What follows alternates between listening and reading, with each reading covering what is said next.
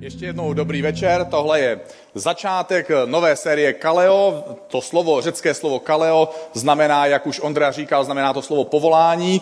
A já ti přeju, aby si užil tuhle sérii. Pokud jste dneska poprvé, tak ti přeju, aby si to speciálně užil. Věřím, že si přežil všechno to, co jsme teďka dělali. Jsme si stoupali, stávali, dělali různý tělocvik. A tahle se, tohle, eh, tohle slovo povolání má takový krásný význam, protože když jsme byli malí, nebo respektive když eh, naše dětství končilo, tak jsme se dostali do situace, kdy se nás eh, naši rodiče nebo naši kamarádi, možná tvoji kamarádi se tě ptali, co budeš dělat, až budeš velký, co by si chtěl mít, za, jaký bys chtěl mít zaměstnání nebo povolání. Takže třeba moje manželka Kristýna, ta si přála být učitelkou, protože si jí bylo každý rok mít prázdniny.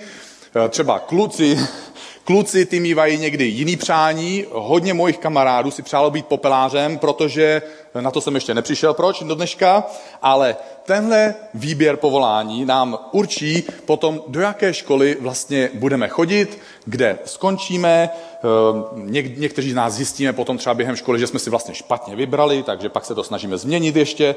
Ale ať už si vybereme cokoliv, ať už se staneš dělníkem nebo učitelkou, lékařem, podnikatelem, prostě čímkoliv v tomhle životě, tak ten výběr toho tvojeho povolání, toho tvojeho zaměstnání určí nějakým způsobem, v kolik ráno budeš stávat, eh, jak daleko budeš jezdit, kolik peněz tam dostaneš, co tě přes den budeš tvát, kdo ti udělá radost, jak se do té práce oblíkneš a učí spoustu věcí na mnoho let ve tvém životě. A podobně to máme vlastně v tom duchovním životě, podobně jako v tom praktickém životě.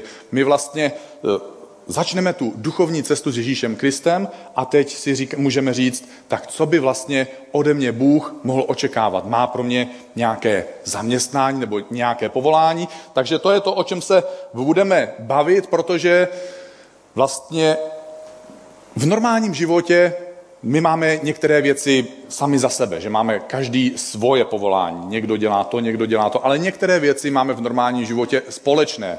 Ty a já máme přátele, každý z nás, takže máme nějakým způsobem, jsme určeni k tomu, abychom měli vztahy s přáteli. Máš nějaké kamarády ve škole, spolužáky a většina z nás je ráda, když má takové kamarády. Podobně v tom duchovním životě my máme společné věci, některé jako následovníci Ježíše Krista a jsme spovolaní k některým věcem společně.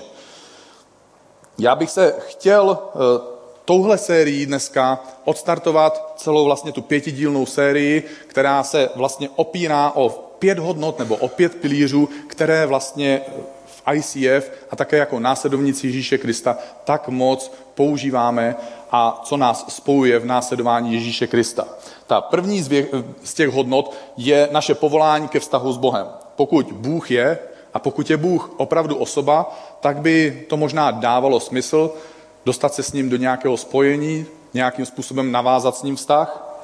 Pokud ta druhá hodnot, která nás spojuje, je, že tu nejsme sami pro sebe, ale jsme tu i pro druhé. Protože kdyby Bůh existoval a naplňoval by ten skutečný význam toho slova Bůh, pak by dávalo smysl, když já ho poznám, že bych mohl možná chtít, aby moji přátelé, nějací velmi důležití lidé, kteří jsou pro mě velmi důležití, aby se o tom Bohu také dozvěděli, aby s ním také mohli navázat vztah. Možná, že to nejsou nějaké hudební hvězdy, možná, že to nejsou třeba politici, u nás moc politici třeba populární nejsou, takže třeba tedy hudební hvězdy.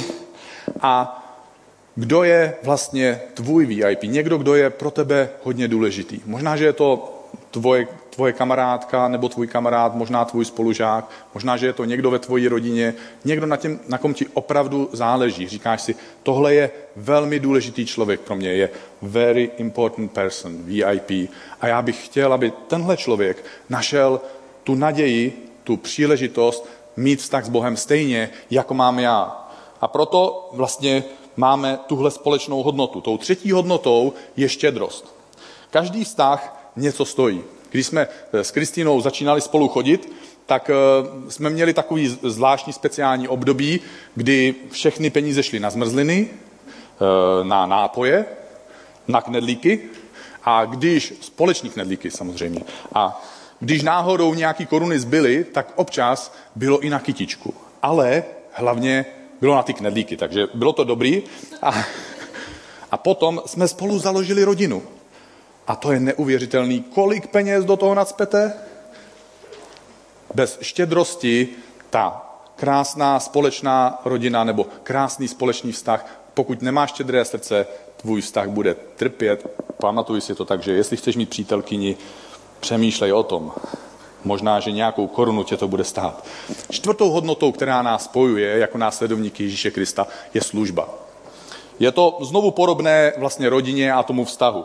Nelze mít hezkou harmonickou rodinu nebo příjemný domov bez toho, aby si lidé navzájem v tom domově nebo v tom vztahu nevycházeli vstříc, ne, nedělali jeden pro druhého něco zadarmo. Když jsi v něko, s někým ve vztahu nebo máš nějakou rodinu, tak nikdo ti za to nezaplatí. A tomu, když děláme něco pro někoho zdarma, tomu říkáme služba.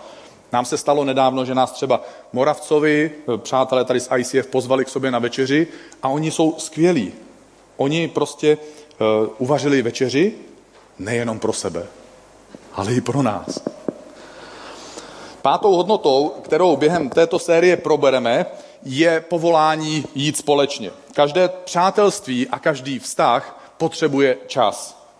Čas strávený společně je jediný způsob, jak může opravdové přátelství nabrat takovou hloubku, že unese různé těžkosti, které během života, které během toho společného vztahu procházíme. A jít společně se vyplácí. Jak říká jedno staré přísloví, jestli chceš jít rychle, běž sám, jestli chceš jít daleko, vezmi si sebou přítele. Dneska tedy budu mluvit o tom, že jsme povolaní ke vztahu s Bohem. Je to podobné jako s ledničkou, ale e, neměl jsem e, sílu jí sem donést, takže jsem se radil doma s Kristínou, ona řekla, tak vezmi si fén, e, tak taky jsem si ho nevzal, protože ke mně se moc fén jakoby nehodí, já ho moc nepoužívám, takže jsem si vzal takový stříhací strojek, já poprosím teďka Ondru, jestli by mi ho na chvilku podal. A tenhle stříhací strojek prostě je podobný, může mít jakoby různý, různý jakoby použití, jo? takže třeba z něj můžu vzít tady, tady tuhle věc a třeba můžu si to jako uvázat, aby mi nepadaly kalhoty, jo, to je u kluků, když jsou hubený, to už mě netrápí, po, nebo, nebo holky, jo, vy si to můžete takhle použít, krásný přívěšek, nebo e, vím, že ne všichni ne všichni tady eh, budete takhle povrchní, že byste si ze všeho potřebovali dělat srandičky, že jsou tady i hloubaví lidé, takže dá se to rozebírat různě. Jo, můžete to takhle rozebrat, pak to můžete otevřít, koukat se do toho dovnitř. Podobné je to v našem životě. My můžeme náš život použít na některé věci, které jsou opravdu v našem životě užitečné. Kluci ho použijou ten život tímhle způsobem, holky ho použijou tímhle způsobem, ti hloubavější ho začnou rozebírat, ti ještě hloubavější koukají dovnitř, ale tenhle přístroj a stejně tak náš život má ten skutečný smysl až ve chvíli, když se vám podaří to všechno spojit dohromady a zapojit na ten původní zdroj, abyste mohli, abyste mohli, abyste mohli, abyste mohli, abyste mohli najít ten skutečný záměr, skutečný způsob využití toho svého života. Jo, nebojte se. Kdo se hlásí? První řada, jenom pěšinky jedu. Ondro, děkuju. Takže podobné to je s naším životem, když my napojíme svůj vztah na Boha, když svůj život napojíme na Boha a vytvoříme, začneme vytvářet, rozvíjet svůj vztah s Bohem. Tehdy náš život dává najednou z ničeho nic nový smysl a říkáme si, jak to, že jsem cítil prázdnotu, protože jsem se ještě nenapojil. Tohle je způsob, jak možná můžeš najít odpověď na tyhle těžké otázky. Na začátek eh, téhle série a na začátek toho, co si budeme říkat o vztahu s Bohem, bych rád pustil takovou krátkou ukázku z filmu, která se jmenuje Božský Evan. Je tam nově zvolený americký senátor, který, který eh, vyhrál ty, tu svoji kampaň, protože hlásal heslo Změníme svět. A jeho manželka večer už jsou v novém domě, koupil si za senátorský plat nový dům, má nové auto a leží v posteli a jeho manželka mu se modlí k Bohu a pak se otáčí na toho svého manžela a říká mu, když jsi dal takový velký úkol, změnit svět, nezná se ti, že je to náhodou dost velký úkol na to, že možná, jenom možná, budeš potřebovat pomoc od Boha, takže pojďme se podívat, co nový senátor udělal ve chvíli, když jeho manželka usnula.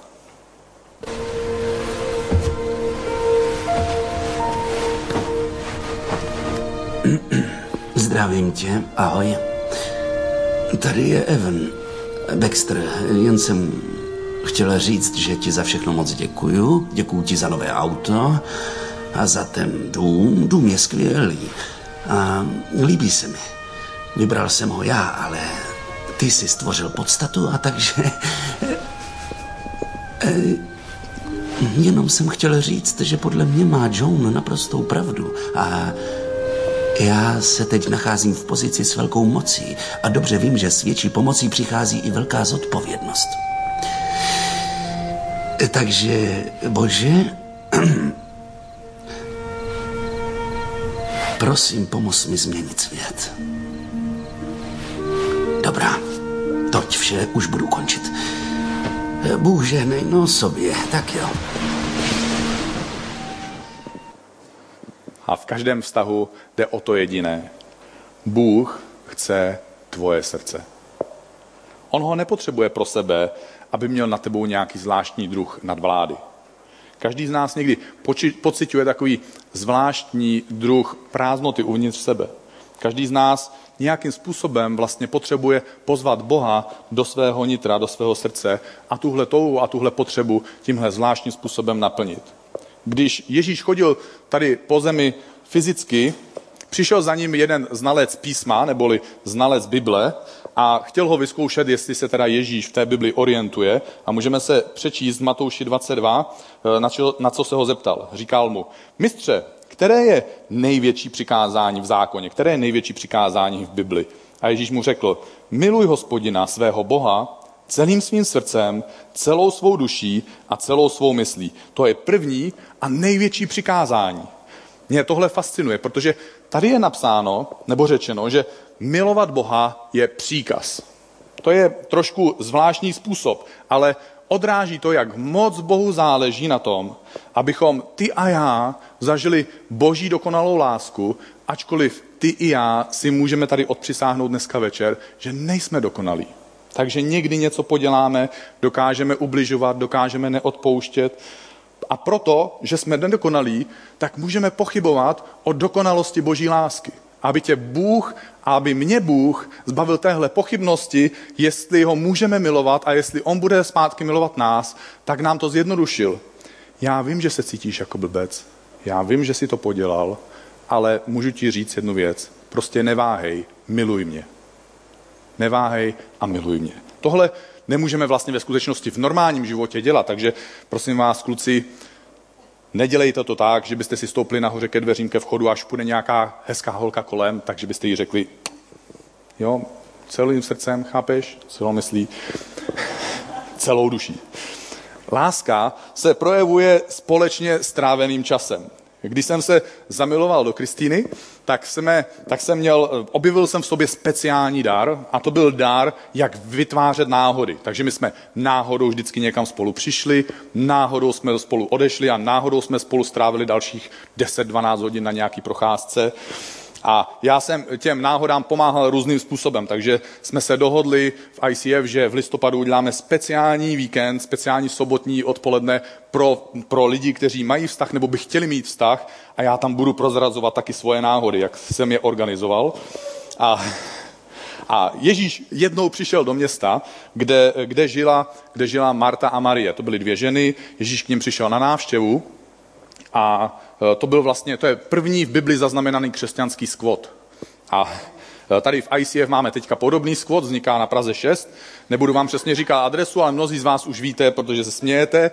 A e, srdečně ho doporučuju. Marta a Marie žili v podobném místě a s Ježíšem je všechno možné zjevně.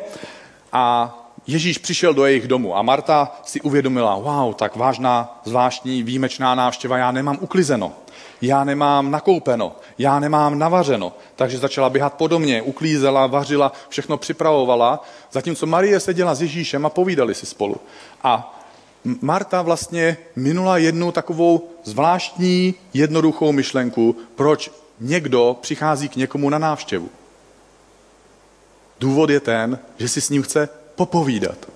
Takže v Lukáši 10.41 Ježíš říká, Marto, Marto, Staráš se a trápíš se mnoha věcmi, Ale jedna věc je důležitá a Marie si vybrala správně a to jí nikdo nevezme. Bohu záleží na tom, jestli s tebou může strávit čas. Chce slyšet, co tě trápí, chce slyšet, s čím ti může pomoct, zajímá ho, co se ti podařilo, z čeho se raduješ nebo čeho se bojíš. Jsou a jsou dva způsoby, jak můžeme s Bohem trávit čas. Jeden z nich je, že s Bohem trávíme čas o samotě. Není to stejné, jako když jsme tady v neděli společně. Když jsi s ním sám, tak můžeš být Bohu upřímný a nemusíš se bát, že by tě odmítl. Můžeš k němu přijít bez strachu, že by se zesměšnil. Bůh ti prostě je připravený naslouchat a nemá žádnou potřebu tě ponížit. Když jsi s Bohem o samotě, můžeš dělat dvě základní různé věci. Ta první z nich je modlitba. Modlitba není nic jiného, než tvůj vlastní rozhovor s Bohem. Možná ho o něco prosíš, nebo mu vyprávíš, co si ten den prožil, možná mu děkuješ za to, co pro tebe udělal, možná pro tebe udělal něco výjimečného, takže ho chceš pochválit. Možná mu chceš sdělit svoje pocity, co si prožil, jak si reagoval, možná tě to trápí, jak si reagoval. Chceš se ho zeptat, jestli by ti dal nějakou radu a čekáš, co ti odpoví ve tvém srdci. Je mnoho druhů modliteb a Dá se modlit různými způsoby. Pokud jsi novější věřící, tak to pro tebe může být někdy eh, takový eh, zvláštní pocit nejistoty, jak já bych se vlastně mohl modlit. Je, těch způsobů, jak se modlit, je vlastně hrozně, hrozně moc a já je dneska nechci všechny popisovat, nebudu jich popisovat ani moc, popíšu jenom jeden, protože těch způsobů je opravdu mnoho a některý jsou fakt zvláštní. Viděl jsem různé věci, některý jsem vyzkoušel, některý můžu doporučit, ale některý nemůžu doporučit. A, a jeden z nich eh, se odráží od toho, že já poznávám Boha skrze to, jaké má jméno. Bůh má jedno jméno, ale pak má mnoho způsobů, jak ho lidé vidí a jak Bůh sám sebe nazývá v Bibli. Takže jeden křesťanský umělec, Václav Lamr, si dal práci a našel v Bibli 365 různých men a pojmenování, jakým způsobem se Bůh jakým způsobem Bůh pojmenovává sám sebe. A mě tohle zrovna teď čerstvě hodně pomáhá v tom, jak se můžu modlit. Takže třeba, když Bůh se nazývá stvořitel, tak já můžu říct, bože, děkuji ti, že jsi můj stvořitel, takže já tady nejsem omylem, nejsem tady náhodou, takže nemusím mít pocit marnosti, můj život má smysl, není prázdný, nebo Bůh je můj zaopatřitel, můžu si říct, bože, já mám finanční těžkosti, ale chci spolehat na tebe, chci spolehat na to, že jsi můj zaopatřitel, chci spolehat na to, že mi pomůžeš se posunout v tom finančním světě dál. Nebo Bůh je moje korouhev, já mám, Bože, jsem ve sporu, mám tady problém s někým, prostě se o něco dohadujeme nebo o něco bojujeme mezi sebou a já tě prosím, aby si byl ten, ta moje korouhev, ten vlajkonosič, který dokud je vpředu, dokud moje vlajka vlaje, tak já jsem na vítězné straně. Nebo Bůh je můj uzdravitel. Já prožívám nějaký, nějaký zdravotní problémy, mám virózu, nebo chřipku, nebo některý z vás, chlapi jako já, třeba to můžete prožívat, máte rýmičku a potřebujete, aby Bůh se vás dotkl a uzdravil vás. Nebo si říkáte, bože, ty jsi můj pokoj, já prostě jsem v těžké situaci, čelím nějaký zkoušce, mám prostě před sebou maturitu, nebo, nebo mě budou zkoušet ve škole, nebo budu hledat zaměstnání a já jsem tak nervózní, jsem tak nejistý. Bože, dej pokoj, dej mi pokoj do mojeho srdce. Možná si můžeš říct, bože, ty jsi Bůh, který posvěcuje, já nejsem dokonalý, ale já chci přijít k tobě, já chci, aby si mě očistil, aby si mě posvětil, abych mohl přijít k tobě bez pocitu viny. Nebo si můžeš říkat, bože, ty jsi přítomnost, ty jsi přítomný Bůh, já se někdy cítím tak sám, někdy mám pocit dokonce, že ani ty se mnou nejsi, ale ty tvrdíš, že jsi se mnou stále, já se na to chci spoléhat, nebo si říkáš, Bůh je můj pastýř, já procházím těžkým údolím, ale pastýř mě vede, provádí mě tím těžkým údolím k zeleným pastvám. A můžu si říkat mnoho dalších jmen, které tenhle křesťanský umělec našel v Bibli. Druhý způsob je, jak sami můžeme budovat ten svůj vztah s Bohem, že ho posloucháme nebo mu nasloucháme. Když k nám mluví skrze svoje zapsané slovo. Bůh má něco jako svůj Facebook. Tohle Bible, Boží slovo, můžeš považovat za takový Boží Facebook. Je to taková prostě hodně stará, ale pořád skvěle funkční Boží aplikace. Takže se mu, to můžeš otevřít, dívat se do toho a říkat si, bože, máš pro mě nějaký vzkaz? Nebo nějaký status pro dnešní den? Jo, jak se dneska cítíš, bože, ohledně toho, že svět jde do prčic? E, máš, máš prostě pro mě nějakou radu nebo nápad? Bože, já jsem včera udělal tohle, dáš mi like? E, bože, e, máš pro mě nějaký obrázek? Jak si vlastně, jak se díváš na mě? Dej mi svůj obrázek, jak se díváš na mě. Bože, nebo obrázek, jak se díváš na moji budoucnost. Bože, nebo dej mi nějaký YouTubeový video, jak si to představuješ, jak to bude. Bože, jak to bude vypadat se mnou. Jak mě vidíš, jak spolu půjdeme životem. A ukazuje, ukazuje ti třeba, jaké máš společné přátele. A Bible je takový boží Facebook. Zkus se někdy přihlásit do téhle boží aplikace, možná, že budeš překvapený a může, zkus třeba Bohu říct, bože, jak se dneska máš? Bože, řekni mi, jak se dneska máš. Máš pro mě nějaký zkaz, něco, co mi udělá radost, nějaký dobrý tip, nějakou radu, já stojím na křižovatce, potřebuju, potřebuju se dobře rozhodnout. Pokud chceš mít užitek z toho, když si čteš Bibli, když se do ní díváš přes den, tak si zkus udělat občas nějakou poznámku. Když je tam něco drobného osloví, udělej si poznámku třeba na kartičku, můžeš si ji dát na lednici nebo do peněženky, můžeš si ji někdy připomenout. Nebo můžeš, když je to něco významnějšího, máš pocit, že opravdu to znamená něco pro tvůj život, máš pocit, že Bůh ti ukazuje nějaký směr, zkus si vést takový deník, můžeš tam zapsat, měl jsem pocit, že Bůh mi dneska říká to a to. A můžeš být možná počase překvapený, jakým způsobem Bůh si používá tohle zapsané slovo, tuhle boží aplikaci ve tvém životě, aby tě vedl správným směrem, aby posiloval tvoji páteř, aby ti dával naději a sílu jít dopředu.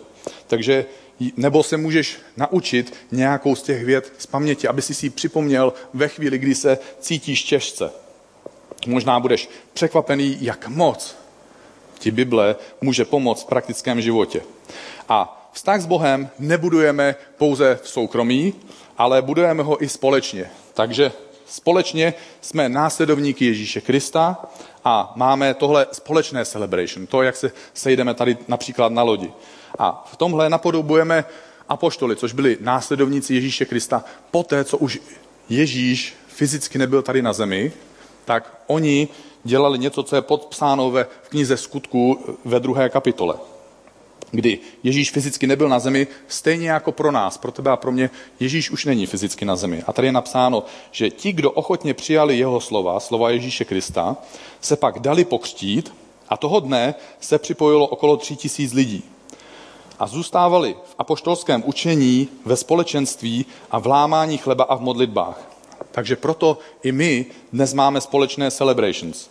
Je jako tato. Máme společnou večeři páně, dneska budeme mít večeři páně, budeme spolu lámat ten chléb, jako oni lámali chléb, budeme spolu pít víno, jako oni pili víno.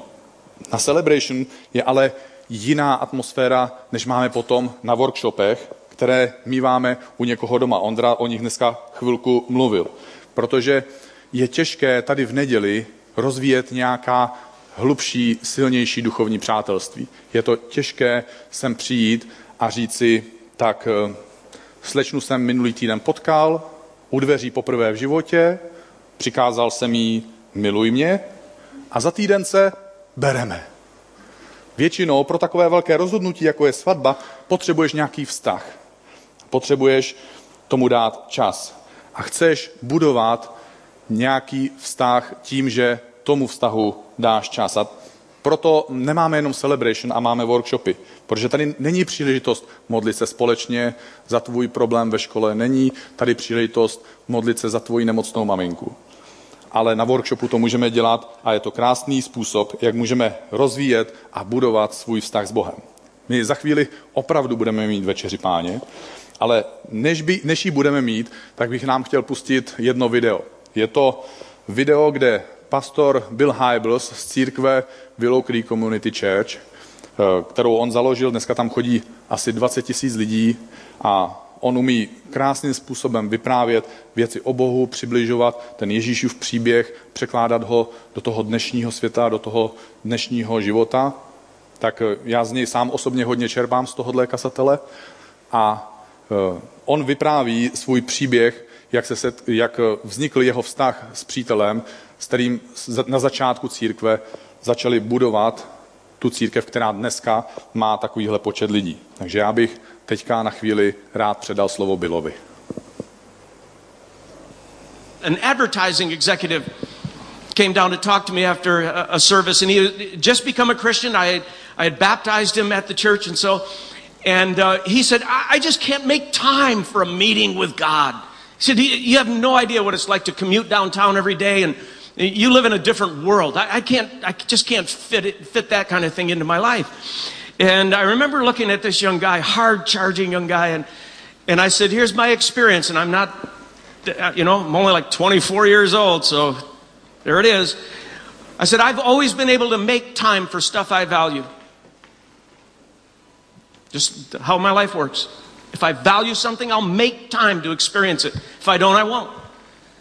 And I'm making time for a meeting with God in my life. You do it any way you want.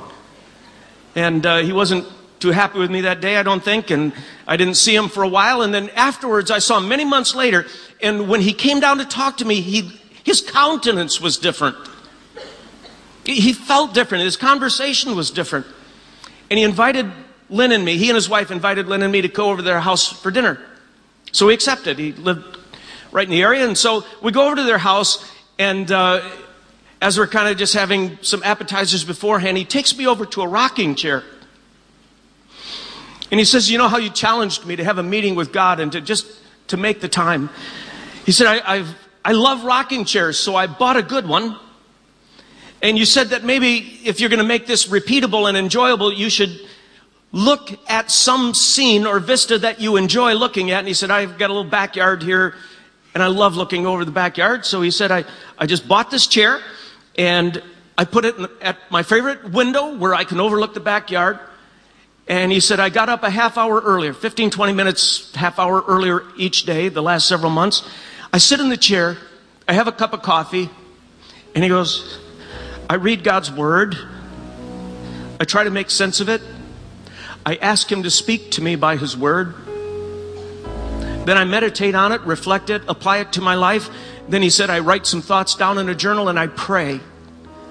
I pray that I will be more aware of His presence in my life. And I said, How's, how's that going for you? And his wife jumped in and said, I'll tell you how it's going for him. He's a changed guy. What happens to him when he sits in that chair has changed him. He's more centered. He's a more gentle and loving man in our marriage and to our children. I was very impressed with this that he could show me his chair, that he had taken the time, that he had fashioned a meeting with God that he looked forward to because he liked the chair, he liked the view, he liked the coffee, he was a morning guy, and he fell into this pattern.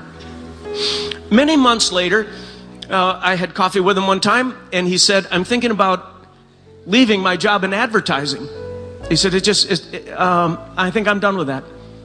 I said, where'd you get these ideas? And he said, well, in my meetings with God in the chair.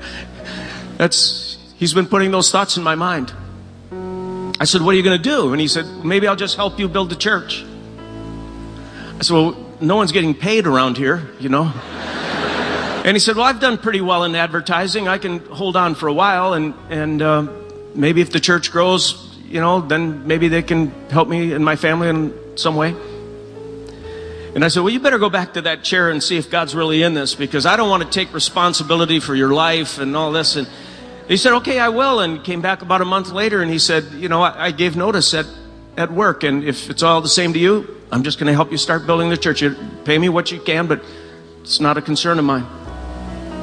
And this guy joined our staff, and I'm telling you, he was a hardworking, energized, joyful, uh, industrious individual that really, really helped our church and was on our staff for many, many years. One of the best staff members in the early days of the church. Then one day he comes into my office and he said, You know, I, I still do that meeting with God in that chair, that rocking chair. And he said, God's been stirring in my life, in my meetings with God. And he said, uh, A friend of mine's starting a brand new church in Colorado and I think I'm going to pack my family up and move to Colorado. I said, Can they support you? He said, No, I'm going to have to go back into the marketplace and uh, make some money because they, they can't afford anything. And uh, I said, Are you ready to do that? And he said, You know, every morning I talk to God about it. And he said, I'm really fired up about it. So we said goodbye to him and he packed his family up and he went out and he went back into advertising, made a lot of money, and gave most of it to the startup church. And it became a fantastic church.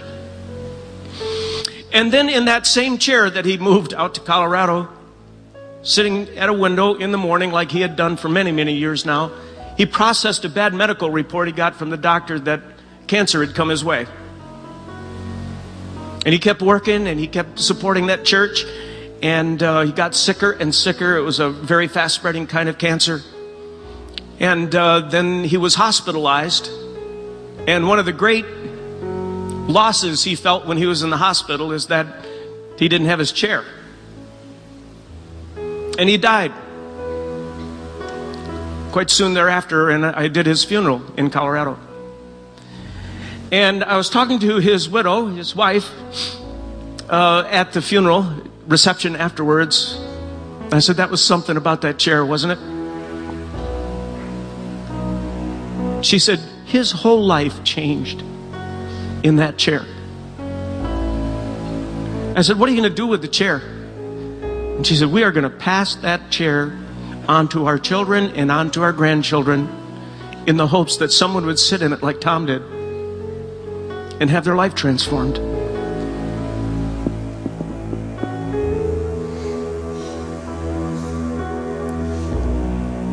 Kde je? Máš ty nějaké křeslo pro Boha? Možná, že nemáš houpací křeslo, možná, že nemáš výhled na zahradu, jako měl ten přítel Billa Hyblese. Možná, že to máš třeba jako já, že jedeš autem, pouštíš si křesťanské písničky a potřebuješ zastavit na chvíli a někde na straně silnice a říct Bohu to, co máš na srdci a nechat ho mluvit k sobě. Možná, že pro někoho to může být čas, kdy ho trávíš ve vaně. Možná, že to je pro tebe procházka v parku, ale máš nějaké konkrétní místo, nějaký konkrétní čas, kdy řekneš, Bože, chci k tobě mluvit. Chci ti říct, co mě trápí, chci ti říct, co chci dělat, zajímá mě tvůj názor, chci tě slyšet, chci, aby si mluvil do mojeho srdce, chci, aby si mě ovlivňoval skrze svoje slovo. Máš takový čas, máš takový okamžik, máš takové místo ve svém životě. Někdy možná jsi následovník Ježíše Krista a ptáš se, já, mě vlastně ten vztah s Bohem neuspokojuje. Já cítím prázdnotu. Možná se Bohu jenom přihlásil. Bože, já bych chtěl mít s tebou vztah.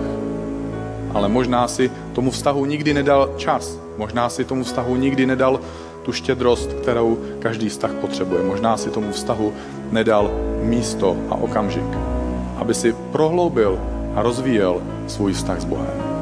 Bůh touží mít vztah s tebou tak moc, že i když se cítíš nedokonalý, přikazuje ti a mě, miluj mě na prvním místě vší silou, ze svý svojí mysli, celým svým srdcem. My budeme mít teďka večeři páně a možná, že ani nejsi následovník Ježíše Krista, nepovažuješ se za věřícího a sedíš tady dneska večer, nebo to možná sleduješ na internetu a ať už si věřící nebo ne, zkus vzít tenhle okamžik. My za chvíli budeme zpívat písničku, ať je ta písnička tvojí modlitbou, zkus jí dovolit té písničce těm slovům, aby pronikly do tvojeho srdce a aby vyšly z tvojich úst jako tvoje modlitba. A zkus si vzít tuhle večeři páně, zkus si vzít tenhle chleba, zkus si vzít tohle víno jako, jako příležitost, kdy přicházíš k Bohu a ty a on spolu večeříte a máte společný čas. Možná, že v tu chvíli můžeš říct, co tě trápí. Možná, že řekneš svoji první modlitbu v životě a řekneš, Bože, jestli si, chtěl bych tě poznat víc, dej se mi poznat. Bože, jestli si, dej mi svoji radu. Bože, jestli chci, si, chci jít s tebou svým životem. Já ti přeju to nejlepší ve tvém vztahu s Bohem a chci tě pozvat, pojďme si společně vzít dneska večer tuhle večeři páně.